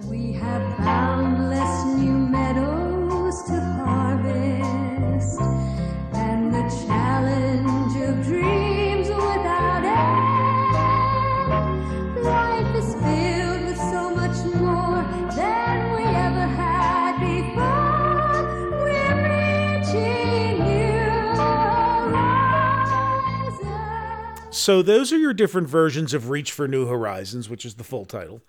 Uh, and like I said, they they got fully produced. Uh, it got through all the production process. You know, a whole team of musicians record these things, and so they eventually take it to a meeting with the General Electric folks, uh, somewhat into the design process and construction or preparation process for the for the final version of the ride and they're sitting in a meeting, uh, and it's Disney guys there and GE guys there, and George Wilkins actually tells this story on Tammy Tuckey's podcast, the Tiara Talk Show, and uh, he said they sat there and they played the song.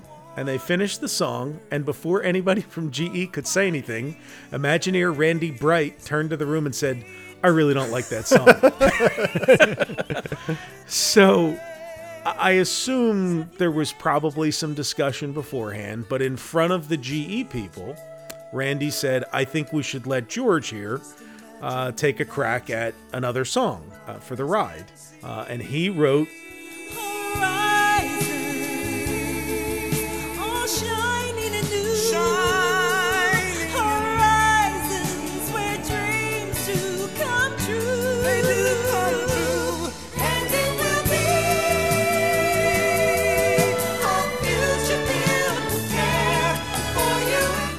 that became the final song for the ride uh, that we hear in many different orchestrations throughout the ride uh, and on Epcot and Disney soundtracks. This world a better place to be. New horizons for you and for me. Uh, and the Sherman brothers were uh, nonplussed and just moved on to working on Journey into Imagination, and they were doing a lot of work for the for the studio at that for, the Imagineering division at that time. That's what happened, and George Wilkins' music got into the ride, and the Sherman brothers didn't. and so important that that happened. Again, the the Sherman brothers, I think, are a little too whimsical for this. And having spent, I, I go watch a ride through of Horizons maybe once every ten days, and I have the soundtrack on my iPhone, which I listen to on my long walk home. That ride, I'm going to say thirty percent of the enjoyment of that ride is that is his score and the that song and there's a again a gravitas and a sincerity and a belief that this ride is important and talks about the future that is a is part of that ride's DNA that if it was a Sherman Brothers thing it would feel again a little bit too too whimsical I keep using that word and I think that's what makes Horizon so so important is George Wilkins score Yeah, there was a level of seriousness with it that you didn't get from the Sherman Brothers Yes. song. You know what I mean? Even for even from the opening notes, Yes. you know, if we can Yeah, dream it, yeah. then we did it. Yeah. Like a preamble, and it, it there's a there's a majestic subtlety Absolutely. to that to that com- composition that fits so well with that ride. and it's not even that And, subtle uh, and it's fine it's not that subtle it's okay Yeah, and, and, and Yeah. You're, we're gonna find out next month, and, and as we work to tune all the scene music that we do have with the scenes as we talk about it. Um, you know, you're you're gonna find out. Wait, wait, Rod. We're actually going to get into the ride at some point. we, we, well, I'm thinking. I don't know. Maybe in a few years or some point, you're going. You're going to really see and and feel the theme for that specific room. The only other attraction where they took a, a theme like that and always kind of changed it to theme was World of Motion, and we talked about that. How when you're in the uh, the scene with the Chinese junks. It's an Oriental sound to the world of motion, and you're in the '50s, and it's kind of got that you know doo wop beat or whatever you want to call it. Here, there was just so much powerful instrumental music that was that was put into the different scenes. Um, it's it's it's quite amazing, and then you also with the music, you know, you get into. Um, uh, there's a great big beautiful tomorrow, which has a cameo role yes, yes. in this as well. Yeah. Yes, yes.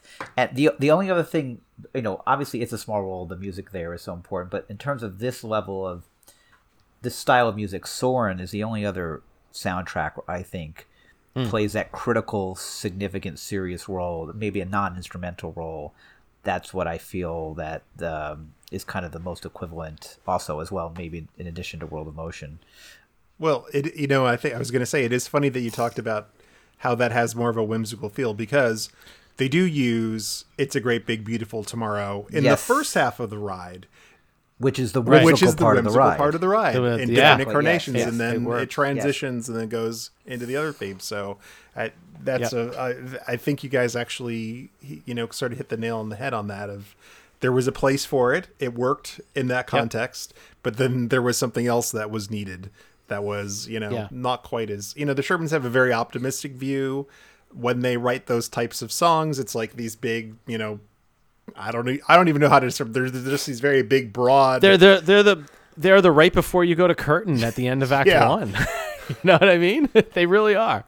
And all my comments about the, the the seriousness, of course, are the second part of the ride when you get to the actual world. The the build up is supposed to be a look back at what people thought when they were not really serious about the future, when they were being Buck Rogers inspired, and then now we'll show you what future really could be, and that's where Right.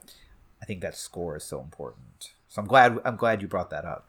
And the score, I mean, we have to remind everybody too that if you didn't experience all of Future World at this time, you know, all of the attractions had fantastic scores. Like uh, the other score that comes to mind that to me is just embodies some of the same hope was the, and we talked about this on the Spaceship Earth podcast episode, uh, that the original score for at least from the Walter Cronkite era when you Yep. came to the apex was so powerful. Yes, yep. And this has that same level, but it was the entire ride. You know, Yes. that was that was the difference of it. And it was the whole, and it stayed on through the entire uh, 16 years it existed. Spaceship and about 16 to days after you left the attraction. yes, yes, that's right. It was hard to to forget those lyrics and that music. Yeah. Well, you'll definitely, everybody will definitely uh, have that earworm uh, next month. We have uh, no less than, I think, 104 different versions and clips and music that we're going to uh, interject into uh, the show next month when we start walking through the entire attraction or suspended through the attraction, I guess we should say, as we get into the ride details of how that attraction works. I, I was looking through some of the uh, the maintenance manuals. It's just it, it's mind boggling. You know, I know the same stuff goes on for Peter Pan and you know Carousel and all that, but it's just it's just mind boggling. The, the, That'll come level. after the full episode we do on the sponsor lounge. That's right. Yeah, we have a whole thing on that and future. We can't So, forget. I have can't a document. I have a sponsor lounge document, and I have the ride control system uh, document as well. Perfect. So I've been researching scene numbers and, and matching them to the music in preparation for next month. so- Excellent. Are the scene numbers in Roman numerals or just Only for the first half of the ride before the digits were actually invented. So, so, um, so how should we talk a little bit about maybe about the building since next month's going to really be when we, we go Sure. inside. Yes, we're, I- we're- we're hyping, hyping. Yeah, why don't up, you, why don't so. you talk a little bit because that is, I mean, it is a monumental structure. Uh, it was certainly lit lit very effectively by GE lighting. So yeah, why don't you tell us a little bit about that? Sure. So I, I was doing some research and, I, and and you know there weren't a lot of good information on the actual size of the building and, and and some of the blueprints were hard to read. But let's talk about some other pavilions here and see where it fits in. So first of all, the the ride that it replaced that replaced it, uh, Mission Space, is about 200 feet by 234 feet. Um, and World of Motion, if you without including Test Tracker on the side, it has a diameter about 320 feet. Um, Horizons was 390 feet long and 300 feet wide at its at its tall of its widest and and you know furthest That's furthest that's a points. big boy. The only yeah, the only thing that eclipsed it was world uh, was Universe of Energy, but I you know being that that was what five sided right. or six sided. Only at that far w- wide point is it 460 feet. So this is another massive building. But I think what was really kind of imposing about is where they placed it in the park. Um, you didn't walk down to it; you actually had to walk up to it, and I think that really lifted the building higher, gave it this presence that no other building maybe the, the land maybe used to before the trees grew because you have to walk up to that too but it was so imposing and there was just nothing in the way of it no trees it had this clear cut line of sight to it that i think just made it st- stand out Yeah, and what I think is interesting is because it was that trapezoid shape, Mm. it wasn't as if the building just came, you know, we're very used to conventional buildings where like, you know, the outside walls go down and touch the ground. right That's not how this was. The, you know, Right. it kind of there was kind of sort of like a pyramid at the top, but then all of a sudden it cut down and in. It really didn't look like the building was integrated with the ground around it. It really just looks like someone came and set it down yeah and walked away and it could take off and fly away at, at any time it wanted to. You expect like landing gear doors, landing Yeah, doors to come out down the side, right? So, um, so I did some digging. I and, and pun intended here. We saw an awesome photo recently of the footings going in for Horizons, and I was like, they, they I, I think it was the angle, the photo taken from the air, but they looked really, really deep. So I dug into some of the blueprints to find out. Now, well, the numbers I'm going to give you are not the actual uh, heights. These are actually uh, and how you live in Florida, so you know you can relate to this.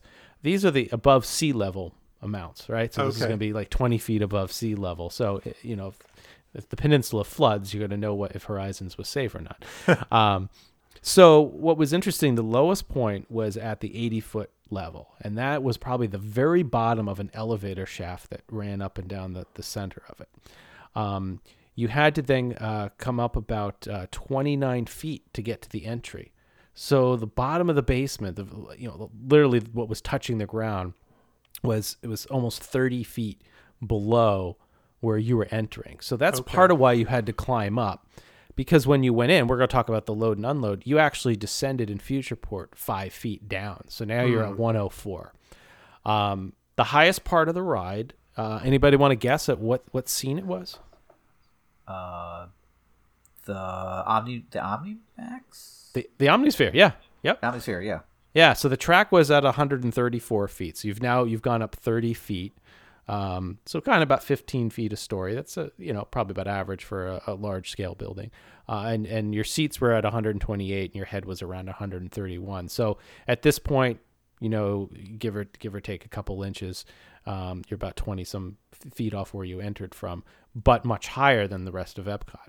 Um, and the highest uh, point outside was 185 feet. So if you know you subtract that from the entry um, at, at 109, you, you get about 76 to 80 feet. So the castle's 180. I think if I recall correct, Spaceship Earth is 180. This is 80 feet. This is you know nearly half the size of those just for an attraction. I can't think of any other attraction building that's 85 feet tall. You know. Well, the new Guardians of the Galaxy. Well, yeah. Okay. Is that the? That's the show building, Hal. Want- Yeah, so, um, and you know, it's funny you point that out, Hal. I mean, I, granted, that's a roller coaster, um, but what's I think is really unique about all of the, especially because you could see all of Horizons, is that we forget that the Epcot show buildings, uh, especially those on on on the east side of Future World, were designed so that you could see the show building was the was the actual attraction building and we forget about Right. that that everything it was encompassed it was it was sided on all sides to be themed um you know when you get over to it's funny when you go to the land and journey into Magic it gets a little wonkier over there um but you know this this is one of the three or four if you include spaceship earth that really showed the the, the whole thing um so I know next month we're going to get into this show, but let's let's tease a little bit with some of the statistics. I know we, we did this way back on the the World of Motion uh, episode. Um, so depending on which document you read, there's anywhere from 50 or 51 audio animatronics. So that's our our homework for next month. I have I have out. fifty. According to the cast member manual, it's fifty. It's 50. Okay, and I have another document that says 51, so we'll we'll we'll do that. Uh, 770 props, 24 sets, but uh, I've, I've been doing research on the scenes. There's what is a set and what is a scene is kind of blurry, but we'll we'll go through that. Um, it's really interesting that the the number of video projectors versus film projectors. The film projectors eclipse the video projectors so, um, by three, and, uh, 12 and nine respectively. Uh, and then I don't know what they classify as, as special effects as 50, but you know we'll figure that out. Um, I guess that maybe the basketball men or the orange cannon. Oh, yeah. who knows? You know, Yeah. those might be the special effects. Um, all right, here's a conversion that Brian can do. Uh, it- the the ride speed was 1.5 feet per second, so maybe we can figure out if uh, how fast we were really going. Fast enough for uh, Spike Tripper to, to be able to get in and out, or slow enough, I should say. Well, I'm I'm disappointed that we mentioned building heights without throwing everybody's favorite fact about building heights in Walt Disney World. What are the two tallest structures at Disney World now? Everest and uh, the Hollywood Tower Hotel at 199.5 feet. Wow, that's Do you right. know why? Yes. They are. Yes, see, Todd knows. That's If- that's that's that's the th- fun thing that they always tell you on the right. little VIP tours and stuff. Right, 200 feet is the FAA minimum where you need the red light, so they don't want to dis- destroy the look of putting a red light on the top for aircraft warning. So So so what were we doing? 1.5 feet for, per second? yeah, yeah. What do we got on miles per hour on that? So Well, if you were traveling, uh, that's 1.022 miles per hour. Wow. pretty slow. So- pretty slow. Well, to, to get you there. Yeah. So here's it beats what, walking. and how you and I commented when we did the World of Motion episode, uh, how the ride time was. That was a long ride. I forget what we said it, It was, was, but a, yeah. And- a, and- a world of motion? Yeah, Yeah. 15 minutes, somewhere in that vicinity yeah. And right here, Horizon's 14.57 minutes. I mean, you're at 15. That's a long time for an Omni Mover. That's dark ride. assuming they don't stop your ride for some guys running around. yeah, Never knew anybody who did that.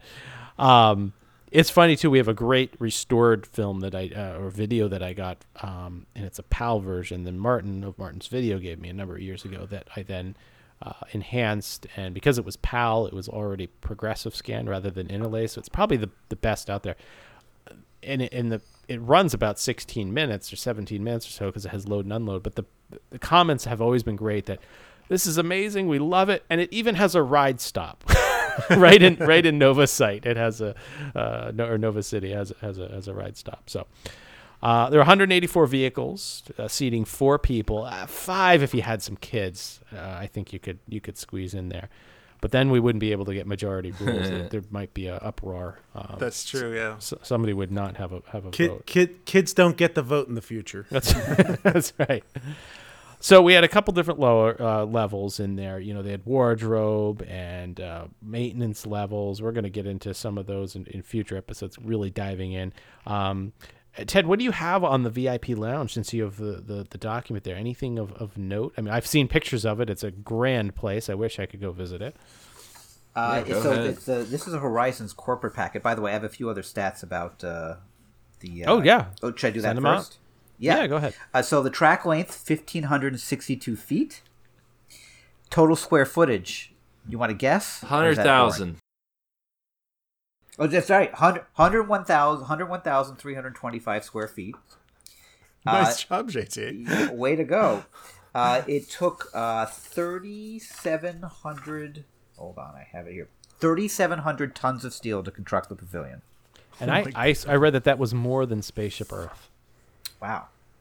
I, and and there's a there's we have some great construction photos of it, and uh, the matrix of steel is is just it's dumbfounding, and, and no wonder when they finally did take it down, they you know it's either blast it or take it down the way they did, um, because I I my understanding, and I'll send you guys the, the, the picture here. This is it, it almost looks like the inside of Space Mountain going up. It's just it's it's absolutely mind boggling.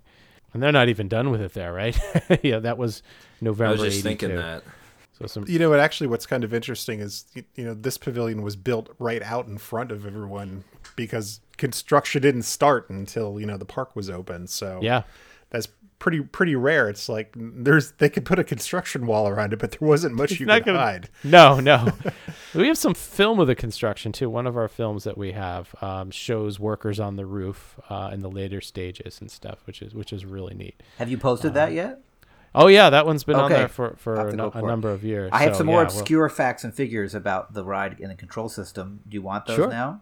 Absolutely. Okay, the ambient temperature the ambient temperature of the pavilion must be between Okay, zero that and that is obscure. and 60 degrees Celsius. Celsius, it's a Celsius thing. The relative humidity must be between 30 and 95%. The wheel diameter was 8 inches. And the AC motor temperature, I mean, uh, speed was 1620 RPM. I could go on, but I'll leave Ladies and gentlemen, we told you we would go deep, and we are going deep. Oh, I have more, but I'll stop there. So, the, if you go check out the um, Horizons Ride Control System spec document on DisneyDocs.net, it is uh, 50 pages of diagrams and uh, very and a lot of calculations of how the ride works. It is far beyond me for most of it. The corporate packet I have is a um, it talks about how how customers of GE could go to the the sponsor center and it was a place to entertain special guests and to reward employees as well with the behind the scenes look of Horizons and be able to get on the ride. Uh, I thought it was interesting that the sponsorship forms. Uh, so you have these forms that you'd fill out, and uh, as a GE or I guess as a Disney employee to sponsor someone to get these one of these passes, and it talks about how the sponsorship forms could be either sent by Rapicom or Panafax back to Disney. I couldn't tell if those were made up in the spirit of Horizons or those were actual fax equipment of 1983 because I have never heard of them. I don't know if any of you have.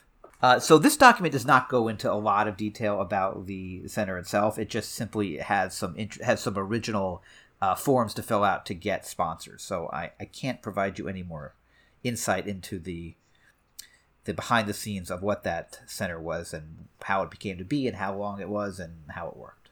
Well, I, I do have two. I, I did actually get to go into that one time. Oh wow! of- officially, and uh, to me the most interesting thing was they had a camera up on the top of it that you Oh, could remote control from inside. It was a uh, it was a special GE camera. It had a really long telephoto lens on it, and you would control it remotely, and you could kind of put it around the park and zoom in on people walking around and stuff and and but again it was just like hey we have this thing it's like let's do a demonstration of it for uh for the people to see uh and then um, one little tidbit that came out uh that i thought was interesting was that um, it became when spaceship earth was being renovated in 93 or 94 i'm trying to remember now when it went through its i guess that was 94 For Jeremy They Irons. actu- yes um, when that uh, when the AT&T lounge was closed during the renovation process they let the AT&T people use the Horizons lounge uh, instead uh, during that interim period when when it was shut down so some AT&T folks got to go into there and uh, and use the Horizons one too which I thought was a neat little tidbit Well, let's give a little preview then. You know, uh, we're gonna have we're gonna have some health scans coming up next month. Uh, I think as we go through that area, uh, we got loranges we need to talk about and flavor grapes, uh, pepcumbers, right? I believe we're also Mhm. grown. We're grown in the future. Um, we got to be careful. There's a storm coming, so we're gonna have to be careful about that. Um, and the, the most important part, though, is that we're gonna have to do it in time to get back to the birthday party because don't forget we are going to have that coming up next month. There's a birthday yeah that party. is We that is to- Davey's birthday is very Davey- important It to is. us yeah It is important. But we're also going to take a, a- you know, go back uh, in in time and look at as we talked about the future that never was from Jules Verne's view and a few others. Um, but how you have a lot of information just on the queue alone of, of Futureport. And I was reading something the other day that somebody walked in there and noticed the were probably faux doors and wanted to know why there was always a trash can sitting in front of the door, the faux doors. Right. So we'll Yes, talk and about we- that. and we know exactly who's responsible for that There we go. So we've got that type of information. Um, and uh, you know just the the look of it, the mural when it came down, uh, some changes to the pavilion over the years. There weren't many, but there were there were a few. Um, and then obviously in future episodes we'll get into the e- eventual demise uh, and some uh, particular maybe some particular people who were able to get up close and personal. And how you have a stack of photos, right? That are I did well. Actually, slides. slides. So they're going to Brian. That's all, that's all Brian's now. Yeah, right? They're- oh, he, they're, they're scanned. done. They're done. They're done. You might get to see them at an event in Florida in October. Listen to that. All right. Well, we'll hint a little hint there. So, um, yeah. So we've got a lot of great stuff. Um, we also have amassed a massive amount of research photos that Jason has been putting together over the years and blueprints, and we'll we'll figure out what can what can be shared and what we can get out there so that you guys can see it. There's there's so much um, to to go over. So, uh, anything else, guys, that you particularly wanna wanna talk about? Um, I'm just looking through some photos here of the attraction. I, I just love all the all the maquette models and everything that they did at eye level, just like a true original, you know, Disneyland Walt Disney World attraction. That they made the models, they did the walkthroughs at eye level. It's it's like I don't know if they do that anymore, but it, it's just so back to the original way of doing it. Uh, I will add that the um, vehicle installation began July 5th, 1983, and final tests starting August 15th.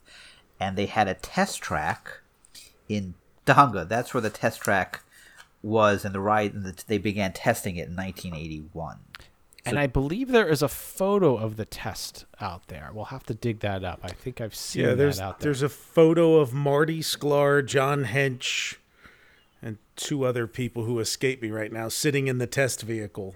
I've got to hear This is yeah, this is the cardboard one. This is the cardboard mock-up that they were sitting in. Yeah, I think there's another one of um of them testing in Tujunga with with the actual suspended car. I'll have to find that. So so some other things I think we need to do in the future too is that we've tracked down some individuals who have worked on the ending films and there were massive miniatures made for that. We'll want to talk about that in the future. I Yep. mean the sets for that were incredibly detailed. Yeah. So so in in the next thirty days, as, as you guys have your appetites whetted, we are going to be making arrangements to actually try to talk to a lot of the folks uh, that worked on some of these components. So you're going to be able to hear from them personally if all goes well, um, which will be a really nice treat. Uh, and and we are trying to uh, to get as many people who actually touch this thing uh, to interview, to talk to, to get the you know the real deal instead of just you know the, the stuff that was written in a book. So uh, bear with us as as we get that done. I, I think it's going to be really really fascinating as as we dive into this. and it will take us a while, but we promise you we'll get it done. This is our mission right now, amongst some other things. So uh, we'll we'll definitely get it done, and uh, we'll uh, whet your appetite with a lot of photos, and we'll we'll, we'll, tease out some tweets, We'll get some teasers. Too. We'll get it done by Century Four. We promise. I know a lot of people are going like, continue, please, but it is, it is getting to the end of the day here. We are uh, starting to burn the midnight oil, so we are going to end it here. Uh, but we will be back next month with part two, where we, like we said, we'll go into the attraction and uh, get into the nitty gritty detail of all the scenes, line up the music, um, and uh, it'll be a lot of fun going through that because it'll feel like we're there again. So, so as we mentioned. Um, uh, how how sent me about 30 or 40 videotapes that we've converted so we're going to definitely get those lined up. Um, we have some uh, volunteers who are helping us write articles for different uh, films and and uh, slide sets that we've got. Those will be coming out. Um, you should have seen some new films coming out uh, in the past couple weeks as well as uh, we've got some already pre-programmed so keep your eyes peeled for that. A lot of great stuff and we are holding a couple things near and dear to our hearts so uh, when the time is right, we'll release some really cool footage that we got. Um, also, too, as always, we have all of our merchandise, and if you're in the Horizons mood, we do have a couple Horizon themed shirts. Our uh, famous Mesa Verde University T-shirt um, with its Latin phrase. If you send us your child, we will return a farmer in Latin on that one. And then we also have our, our Pegasus Hoverlift Company uh, uh, t-shirt as well and logo. Oh, and I can guarantee Todd, there's going to be some there's going to be some others. I am sure very you've got 'em. shortly joining the fray. Awesome, awesome. I want to see the harvesters bringing in the oranges, and also too. I think next month for the adults, I am going to share out. Uh, I I have a beverage called the Mad Lorange that I have come up with, which is uh, a wonderful uh, summertime drink. So we will share that beverage recipe, and if you could, Hal, make one of those famous little recipe cards that you often Oh, yeah, tweet out. absolutely. That would be great. So we'll get that. Right. It's a wonderfully refreshing beverage for the summertime months. So, uh, and as always, a thank a big thank you to our all of our donors out there, including you, Ted. You're one of our t- top donors. Really appreciate you being at that gold or platinum level, whatever metallic element you'd like to be uh, crowned as. But uh, I hope you enjoyed sitting in with us tonight. Um, It was great. Thank you. you're very welcome. If- Thank you for all your efforts If, and working. if enough of you do that, we'll give you a ride in Walt's plane when we buy it. Who's flying it? we'll figure that out. We we we know a pilot. We have. Oh, a Oh, that's pilot right. We do. We do have a pilot. That's right. Yeah. Flies for a, a major cargo company. So, cargo passengers doesn't matter. You just you're moving things. So, so we'll be back next month, episode fifty, Horizons Part Two, The Promise. This is the prologue, so that will be the promise. And with that, Brian, before you take us out, why don't you add and tell them where they can find uh, Ted on Twitter and everywhere else. Follow Ted Linhart on Twitter at Ted on TV and find his amazing cache of Disney documents on the web at DisneyDocs.net. Follow the Lake Buena Vista Historical Society on Twitter and Instagram at LBV History and on the web at lbvhistory.org. Follow Todd McCartney and Retro WDW on Twitter, Instagram, and Facebook at Retro WDW. For all things Retro Disney World, including exclusive merchandise, visit us on the web at RetroWDW.com. On Twitter, follow our web designer Jason Bartell of Deepwater Studios at JasonDWS, our announcer Andre Gardner at Andre Gardner, and follow our hosts Hal Bowers on Twitter and Instagram at GoAwayGreen, and on the web at KingdomofMemories.com. For JT Kujar on Twitter at LS1JT, on YouTube at Rubber City Motoring, and on the web at rubbercitymotoring.com. And you can find me on Twitter, Facebook, and Instagram at Brian P. Miles.